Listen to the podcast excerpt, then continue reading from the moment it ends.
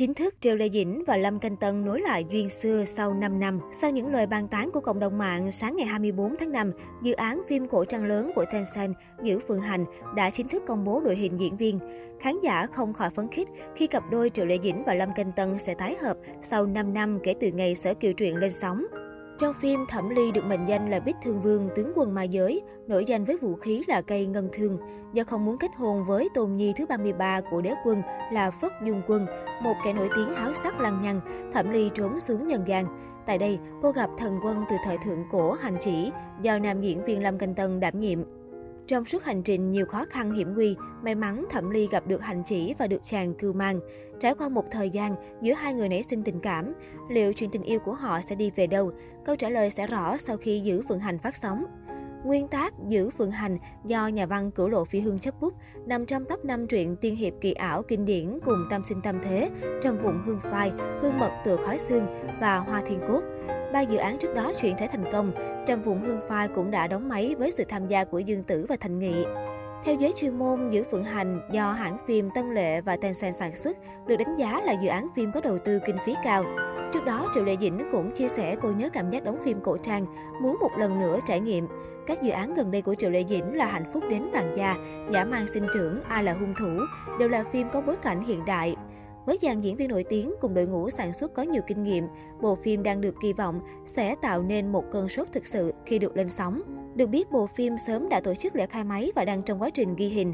Trước đó, thông tin Lâm Canh Tân và Triệu Lê Dĩnh tái hợp bắt đầu rò rỉ, đã gây nên làn sóng tranh cãi trong cộng đồng người hâm mộ. Sự kết hợp của Lâm Canh Tân và Triệu Lê Dĩnh khiến một bộ phận không nhỏ khán giả mong chờ. Năm 2017, Sở Kiều Truyện từng gây sốt với hơn 50 tỷ lượt xem. Tuy nhiên, kết thúc của phim gian dở khi cả nam nữ chính đều rơi xuống hồ băng. Nhiều khán giả mong chờ hai diễn viên viết tiếp câu chuyện xưa. Mặt khác, cũng có khán giả cho rằng Lâm Canh Tân không thực sự phù hợp với vai diễn hành chỉ. Trong nguyên tác, nhân vật này mang vẻ gầy, ốm yếu, bệnh tật, nhưng ngoại hình của Lâm Canh Tân bị đánh giá là tăng cân so với thời gian trước. Netizen rộ lên tin đồn, Lâm Canh Tân nhận nhiều việc cùng lúc, hiện lịch trình đã gần kín, trong khi những người khác lại đang cố gắng giảm cân, tập luyện, điều chỉnh hình tượng để chuẩn bị cho giữ phượng hành. Điều này lại một lần nữa khiến cộng đồng mạng phải phẫn nộ vì hành động thiếu trách nhiệm của nam diễn viên.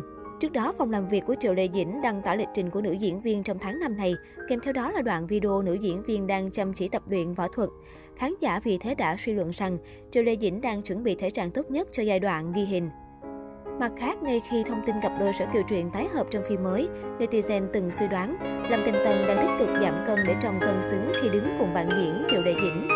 Tina cho biết, ngoài trừ Triệu Đại Dĩnh và Lâm Canh Tân, phim cần có sự góp mặt của các diễn viên trẻ Vương Tử Kỳ, Hoàng Mộng Oánh, Hầu Minh Hạo.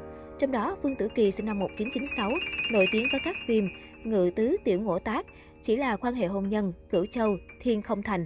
Hoàng Mộng Oánh sinh năm 1990, từng tham gia các phim Tam sinh tâm thế thập lý đầu hoa, vai Tố Cẩm, Tước Tích, Túy Linh Lung. Hoàng Mộng Oánh từng thủ vai Nam Đường Công Chúa Tiêu Ngọc trong Sở Kiều Truyện. Hồng Minh Hạo cũng là cái tên quen thuộc với khán giả nhờ các dự án Sống không dũng cảm, uổng phí thanh xuân, Đạo một bút ký, Căng buồm ra khơi ngày nổi gió. Hồng Minh Hạo là nghệ sĩ cùng công ty Triệu Lệ Dĩnh.